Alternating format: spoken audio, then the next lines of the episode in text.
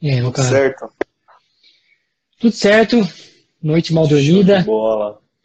Bem mal dormida, porém... Pra quem não sabe, a gente praticamente virou a noite para soltar o último vídeo aí da Semana do Desenvolvedor Salesforce, né? A gente foi até 5 horas da manhã editando o vídeo. E tava de pé às 7 para terminar os últimos ajustes. É. E fazer conforme prometido, né? Lançar aí o terceiro vídeo para vocês. É, acho que vale o esforço, né? A gente recebeu muito bons feedbacks, muito bons feedbacks. É, pessoas que, de fato, disseram para mim que agregaram com o que viram, né? Isso é muito bom. Acho que, mesmo sendo, né, 3 horas, foram praticamente 3 horas de vídeos, mesmo sendo 3 horas de vídeos, a gente conseguiu agregar um valor que, eu acredito, dá um norte bem bacana para todo mundo, né? Acho que é isso que define o sucesso da Semana do Desenvolvedor, né? Ajudar a galera, todo mundo ficar centrado aí, conseguir entender bem os conceitos e daqui é só pegar e estudar agora. Não para não, não parar nessa Semana do Desenvolvedor, fazer de um mês o desenvolvedor e assim sucessivamente. E carreira, né? Fazer a carreira. Fazer a carreira. Sim. Bom, o assunto que a gente vai falar hoje, eu confesso que eu roubei o tema. É um podcast americano que eu escuto, chamado Developer Tea. É americano, é londrino, na verdade, né? E Developer Tea deve ser de Inglaterra, né? Britânico, vamos deixar. Britânico. Como ser um péssimo developer? Eu achei que isso encaixa bem e fecha, né, o nosso assunto da semana aí, de como ser um péssimo developer, porque a gente tem bons developers, obviamente, espalhados ao redor do mundo, mas a gente também tem péssimos developers, né? E geralmente quando você trabalha numa empresa, você tromba com péssimos developers. Então, inevitavelmente, num projeto ou outro, você vai trombar com péssimos developers. Sim. E a gente listou aqui alguns tópicos, né, do que a gente considera o que uma pessoa tem que fazer para ser um péssimo developer, né? Porque não é fácil, acredito, não é fácil ser um péssimo developer. As pessoas têm que se esforçar muito para chegar lá. Eu acho que é mais difícil do que ser um developer. Acho que um bom você tem que se esforçar, o péssimo você tem que se esforçar bastante.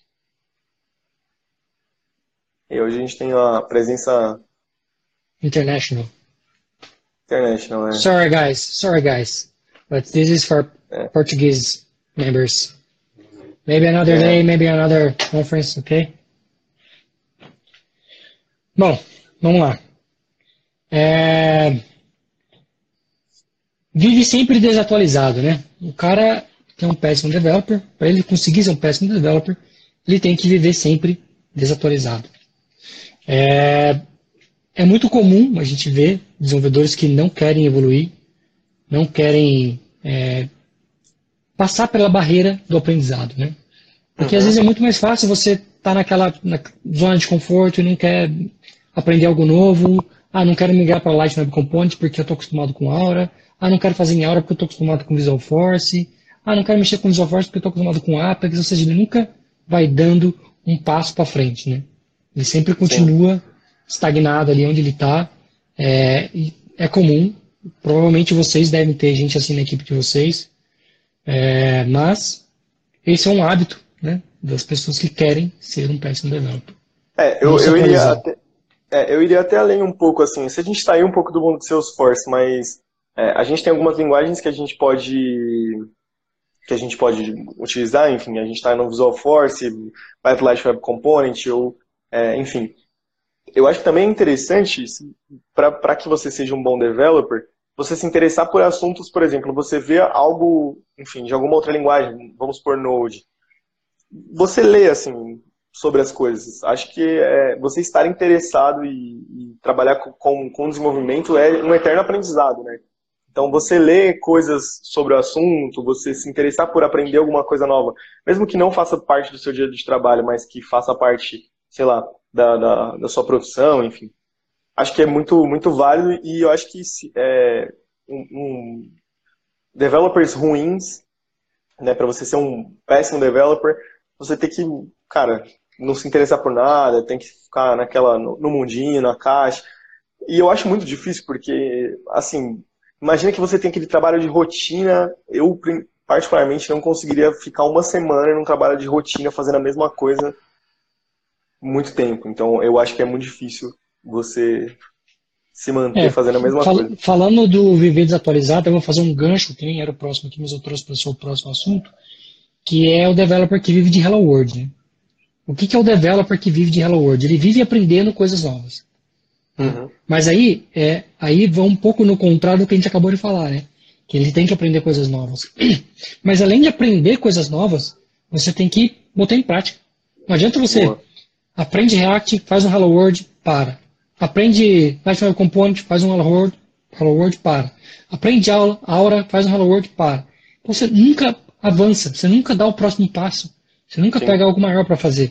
Né? Então, ao mesmo tempo que a gente fala aqui, o developer que é um péssimo developer ele não se atualiza, não adianta você também achar que está se atualizando, né? Ficar se enganando. Eu estou aprendendo coisa nova, mas não sai do Hello World, você não sai do ABC. Então, não agrega nada. Você está desperdiçando tempo com algo que vai fazer de você simplesmente um péssimo developer. Se você for fazer uma coisa, faça para valer, né? Dê o seu melhor, seja muito bom no que você está fazendo, para que você não continue na mesmice ali, né? Exato. É como o Leonardo falou, né? Aprende tudo, mas não se aprofunda em nada. Exato. As pessoas... É comum a gente ver isso, pessoas que gostam de aprender tecnologia nova. Todo mundo gosta de aprender tecnologia nova, né? Uhum. Bom, pelo menos eu acho que deveria, né? Mas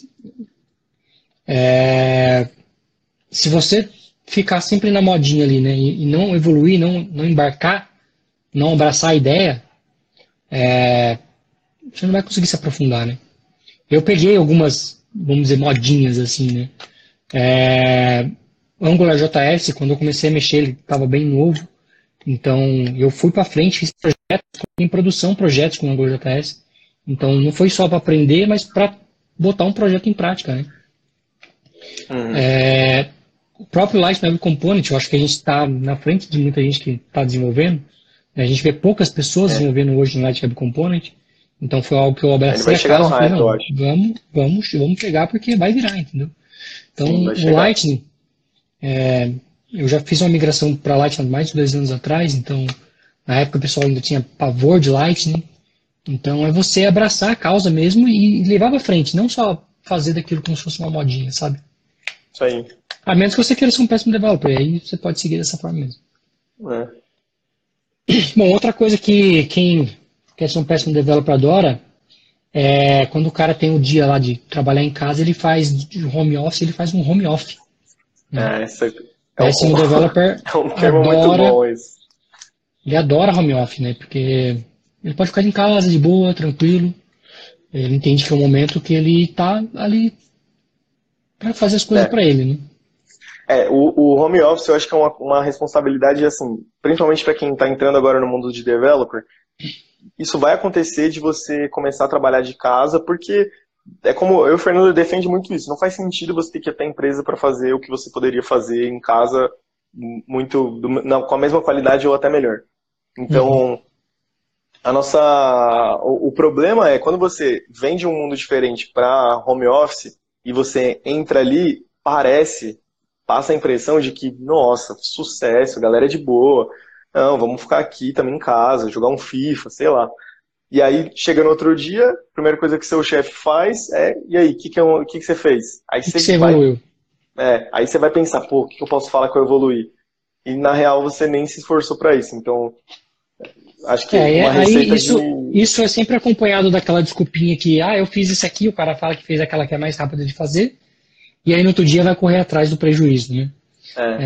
Só que pode acontecer, como já vi acontecer, da pessoa acabar caindo... na própria falha, né? Caindo na própria mentira e sendo andado embora, e perder o cargo, uma oportunidade de bobeira, né? Então, hoje a gente trabalha numa empresa, então, praticamente remoto, né? Que é uma empresa dos Estados Unidos. Então, tem gente lá, mas tem gente que está em Recife, tem gente que está no Rio. Então, eu vejo, para mim, um home office como um benefício muito grande hoje de trabalhar com tecnologia, né? Se eu fosse um padeiro, eu não teria como ser home office. Né? Se eu fosse um eletricista, não teria como fazer home office. Então, acho que as vantagens, né, de trabalhar com tecnologia é essa, você poder ter o home office. E acho que, a gente tem que usar isso a nosso favor. Né? Exato. A menos, obviamente, você queira ser um péssimo developer e você usa para ficar em casa mesmo de boa, sossegado. Eu acho que tem duas coisas para você trabalhar home office. Ou você tem que ser uma pessoa realmente muito concentrada e disciplinada, ou você tem que gostar muito do que você faz. Eu acho que esse é o ponto. Porque se você não é uma pessoa centrada e não gosta, cara, não aceita esse home office que você não vai trabalhar. Você está cavando a própria cova. Muito dificilmente isso, você vai acordar e vai olhar seu computador e falar assim, vou começar a trabalhar agora e agora... vou daqui até 5. Isso não vai acontecer, né? Então... doce ilusão. Doce ilusão, né? O fato é, home office não é para qualquer um. A gente tenta imaginar que é, mas não é. Tem pessoas que não se adaptam. Sim. Não é fácil a adaptação. Você tem que ter você tem que ser mais rigoroso, né? Mas as pessoas que se adaptam dificilmente querem voltar para trás, né? Com certeza. É até difícil imaginar que um dia... tipo, você trabalhou presencial, né? Fica doido. Bom, vamos lá. Próximo. Que vai bem de encontro. Que vai bem de encontro com também o que a gente acabou de falar. Que é o developer que ele é o T-Rex humano, né? O famoso bracinho, né? Famoso, sabonete. Ele inventa desculpas e cada dia ele... fala que fez alguma coisa, mas não conseguiu fazer direito, não conseguiu terminar, estava impedido isso, cada dia tinha um impedimento diferente. E o T-Rex humano tá ali, ó, só no bracinho. Entendeu? Tem que dois fazer o trabalho para ele porque ele não consegue fazer o trabalho dele. Sim.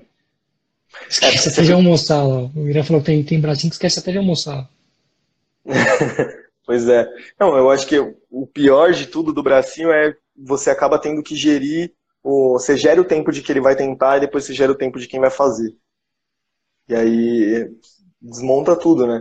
Fica aquele cara... E o pior é quando você tem uma pessoa no time bracinho e, sei lá, as pessoas... sei lá, a pessoa acaba sendo legal, enfim, a galera vai... cultivando vai cultivando ali um dinossauro no time. Vai regando, né? Vai regando, cara. Então, vai jogando comidinha, vamos aí. Vamos deixando. Vai passando demanda fácil, enfim. Acho que o pior de tudo é saber que a pessoa que mais sai na desvantagem é o próprio dinossauro, o próprio T-Rex, cara. Porque ele não tá... é aquilo, ele não tá se aprofundando em nada, ele só tá ali raso, tentando fazer e alguém vai lá e faz. Uma hora isso é cobrado. A gente já passou por empresas... A gente já trabalhou junto com pessoas que eram, né? Infelizmente. Isso é um prejuízo para o time. Eu, quando estou na gestão do time, eu tento, ao máximo, tirar fora esse tipo de pessoa. Porque se eu vejo que não está rolando, eu sou daqueles que bota a boca no trombone e fala mesmo, não tem jeito, vamos trocar esse cara. Porque eu acho que se não for um time...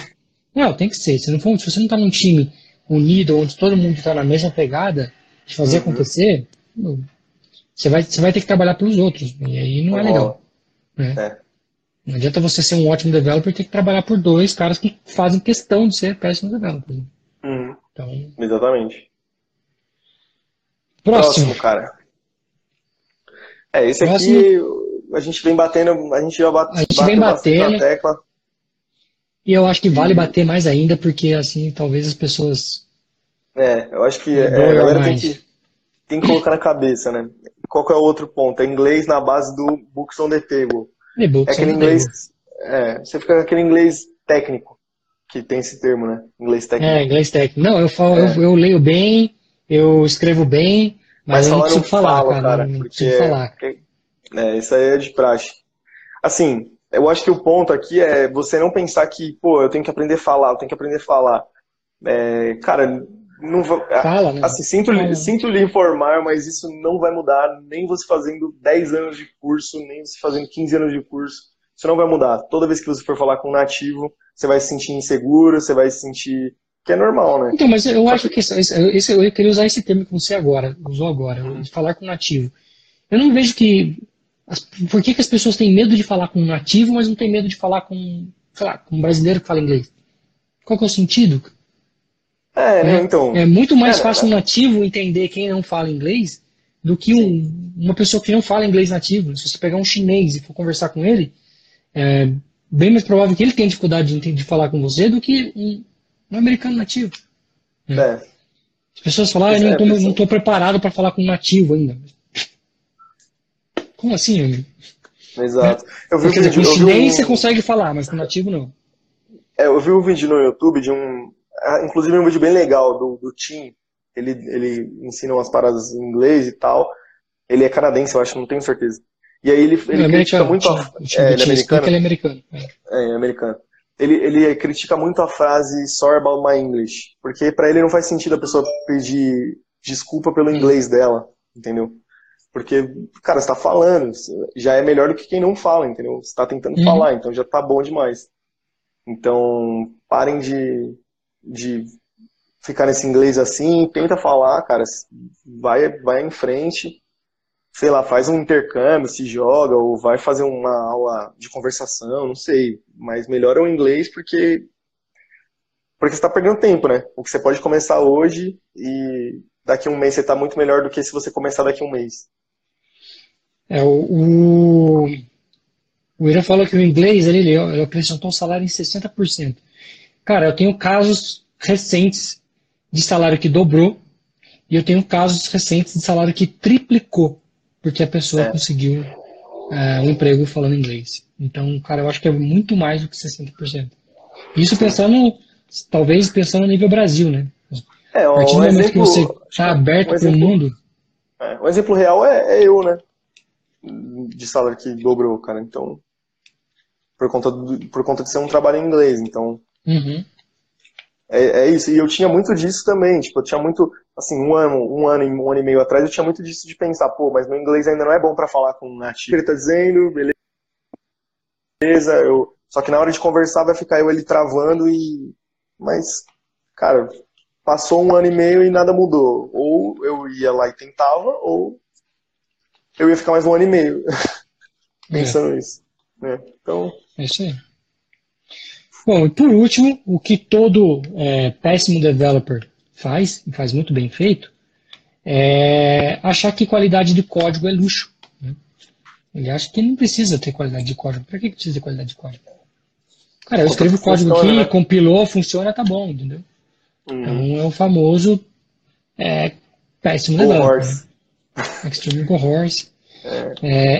Eu sou uma pessoa que prezo muito, muito, muito pela qualidade do código. Puxei várias vezes a orelha do Arthur de indentação de código, variável que não era usada, dava jogada, colocar variável teste, né?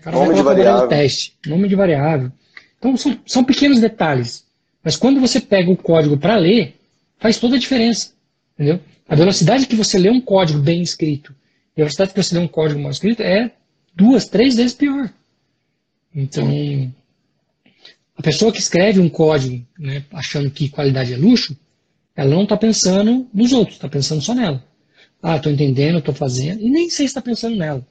Porque se você pega para ler o código depois de um tempo... Eu falei para vocês aqui já em outra live, eu já precisei abrir código de 10 anos atrás e eu fiquei surpreso com a qualidade do código. De verdade. Porque eu falei, nossa, não acredito que eu escrevi um código tão bem feito, né? Mas porque eu sempre tive essa de querer escrever um código bem feito, um código limpo, né? Algo explicável que dê para você olhar depois da manutenção. Porque tem código que você começa a ler, você não sabe onde começa, onde termina, o que está fazendo. Sim. Eu acho que uma frase clássica disso é quando você está numa empresa e tem aquela demanda nova que chegou, e aí o gerente fala, fala com tal fulano que ele que fez. Você chega lá nele e fala assim, então, vamos passar aqui o código e tal, eu queria entender. Aí o cara pega e fala assim, pô, então, vamos sentar aqui que eu também tenho que entender. Porque ele olha o código e não sabe o que está acontecendo. Ele não sabe o que ele escreveu, né? Não sabe o que ele escreveu. Tipo, tudo bem, normal ele esquecer a demanda e tudo mais. Mas ler o código e não lembrar qual é os passos, cara, alguma coisa de certo, alguma coisa de errada não tá certa, né? Então, essa é clássica. São pessoas que geralmente deixam um método muito longo, né? Não não pensa fora da caixa para poder quebrar o método e dar sentido aos métodos, ao código, né? Acho que são coisas que, para você se você não quer ser esse tipo de cara, é coisa que alguém tem que fazer, né? Mas, como a gente trouxe aqui a referência, né? Se você quer ser um péssimo developer, é isso que você tem que fazer, gente. Relaxa pro código, sai só escrevendo. Funcionou, compilou, não rela mais, entendeu? É assim que funciona um péssimo developer. Então, com isso, a gente fecha a dica aqui. Muito difícil 6 pontos que vocês têm que fazer para ficar um péssimo developer. E, para finalizar, a gente queria falar, então, daí de como foi, né, a abertura do curso do desenvolvedor Salesforce. Para a gente foi uma surpresa, a gente bateu já a nossa meta diária. O número de alunos que a gente tinha esperado, a gente conseguiu bater já logo no primeiro dia. Então, a gente está muito feliz, sinal que a gente está indo no caminho certo, de fato. E tem, né, para lembrar, não sei se todo mundo assistiu o vídeo até o final, mas tem aí um bônus exclusivo que é para quem adquirir até hoje, ganha também um acesso completo do admin. Então, eu queria deixar bem claro isso. E bônus exclusivo que eu não coloquei na página também foi o acesso ao curso do Lucas Caton, que é um curso de introdução a HTML e CSS.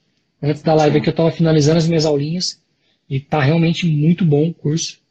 Acho que vai agregar muito para quem quer começar com o mundo do desenvolvedor Salesforce. Respondendo o comentário do Clayton sobre... comentário em código. Cara, eu acho que é essencial, mas eu acho que muito comentário suja muito e aí fica uma coisa que você não entende também. Acho que tem que ser um comentário, assim. O comentário tem que ter a sua limitação ali, porque tem desenvolvedor, que aí também posso até dizer que ele faz parte da lista dos péssimos developers, que ele quer comentar toda a linha. Ele põe uma linha de comentário e escreve o que está fazendo, uma linha de comentário e escreve o que está fazendo, uma linha de comentário e escreve o que está fazendo. Não agrega, né? Você tem que dizer para que aquele método funciona, e se o seu código é limpo, se você está usando variáveis do jeito certo, com o nome certo, se não está usando variável teste, né? É fácil você ler um código. Eu não vejo dificuldade ou complexidade se o código estiver bem feito. O problema é você não ter código bem feito. Se você não tem um código bem feito, você, consequentemente, tem que documentar mais, né? Só que o documentar mais não ajuda se o código não estiver bem feito. Porque se você tiver que dar uma manutenção em um código que não está bem feito, não importa o comentário que está lá. Se você não entender o cálculo que ele está fazendo, a lógica que ele está fazendo para pegar o dado de um lado, o dado do outro e casar esse dado, não importa o comentário. Sim. Se você tiver que mexer ali, você vai ter que fazer o quê? Joga fora o código e escreve de novo. Então, eu acho que além de um código bem escrito, o comentário vai ajudar você a ter uma noção do que é aquilo. Mas eu vejo que o nome da classe bem definido, nome do método bem definido e código bem escrito, não vejo tanta necessidade em comentário. Sendo bem sério. Eu acho que, principalmente, assim, agora, se a gente for para o Lightning Web Component, eu acho que quando você determina os tracks ou as APIs, eu acho que é uma boa você comentar, porque aquilo ali você sabe o que você vai fazer, para onde vai, de onde vem. Muitas vezes você usa em evento, você não sabe se está chegando ou se está partindo, ou as APIs, então é uma boa comentar. Principalmente é boa prática, né? Tem que ter boa prática. Não adianta, como falando, não adianta comentar linha a linha que não vai resolver. Sim. Se o código estiver mal escrito, não tem comentário que salve. Não tem comentário que salve, né? Então, geralmente, se vocês olharem, se vocês pegarem um código para analisar, geralmente os códigos que são mal escritos são códigos muito longos. Se você pega um método que ele é muito longo, pode ter certeza que ele está afadado a ser um código mal escrito, né? A pessoa não conseguiu quebrar ele em pequenas partes e a manutenção dele vai ser quase que impossível. Geralmente, tá? Não é via de regra, mas na maioria dos casos que eu vejo, os códigos que eu considero bem mal escritos são códigos extremamente longos que você não consegue pegar o raciocínio do começo, meio ao fim e chegar ao fim entendendo o que ele queria fazer quando ele começou a declaração das variáveis. Sim. O retorno não tem nada a ver com a... Não tem nada a ver. O meu, e aí você não entende nada. É. Beleza, cara, pessoal? Então, acho que é isso aí. Dado o recado. Lembrando que a gente tem quantas horas ainda? Tem mais 2 horas. 1 hora e 51 minutos e 10 segundos, 9 segundos, 8 segundos. Isso aí. 7 segundos. Para acabar os brindes de hoje, né? Depois de hoje, vai ficar sem o brinde de admin, os outros brindes eles seguem, mas especialmente hoje, quem comprar vai ganhar o curso de admin também. Então, eu não perderia essa oportunidade porque o valor do curso de admin é quase o valor do curso de dev, então vai ser uma economia gigantesca. E se você tem aquele amigo que também está querendo entrar no mundo de desenvolvedor, que está ali querendo aprender e tudo mais, indica para ele, fala para ele assistir os vídeos, a hora é agora. Depois a turma só vai se abrir no ano que vem. E isso aí, a gente tá muito feliz com o resultado. A data da próxima turma de admin vai ser janeiro, essas dias a gente já tem definido. Agora, a data da próxima turma de dev a gente ainda não tem definido, tá? Não tem, né? A gente está pensando e trabalhando em fevereiro, mas não tem uma data definida. A nossa ideia não é abrir essa turma seguido, né? Não é. A gente tem um número limite de alunos que a gente vai comportar nessa turma, a gente está com 24% dos alunos, então ainda tem algumas vagas, mas uma vez que a gente atingir esse número, a gente fecha, né, porque, como a gente falou, a gente quer dar atenção um a um ali, tirar dúvida de vocês, fazer uma live que dê pra gente conversar com todo mundo. Não adianta a gente ter 600 alunos na turma e não poder dar atenção para todo mundo, a gente quer dar uma atenção legal para cada um. É a primeira turma, a gente quer fazer bem feito mesmo, né? Até amadurecer algumas coisas nisso daí, de repente vocês dando feedback pra gente, olha, isso aqui poderia ser melhor, faltou a explicação aqui, e a gente conseguir implementar e complementar o curso, né? Então essa que acho vai ser uma das grandes vantagens para essa primeira turma que está vindo agora, porque vocês vão ajudar a gente a construir também o que pra gente estava claro e para vocês podem não estar, né? Então tem tudo isso, uma via de mão dupla, e é por isso também que a gente trouxe bastante bônus para vocês sentirem tão confortáveis quanto a gente está, né? E para a próxima turma, provavelmente deve ser em fevereiro, mas não tem data ainda. Né? Me perdi até o que eu ia falar aqui. Bom. Para a próxima turma, quer falar? Não, eu perdi o gancho mesmo. Ah, beleza. Então é isso aí.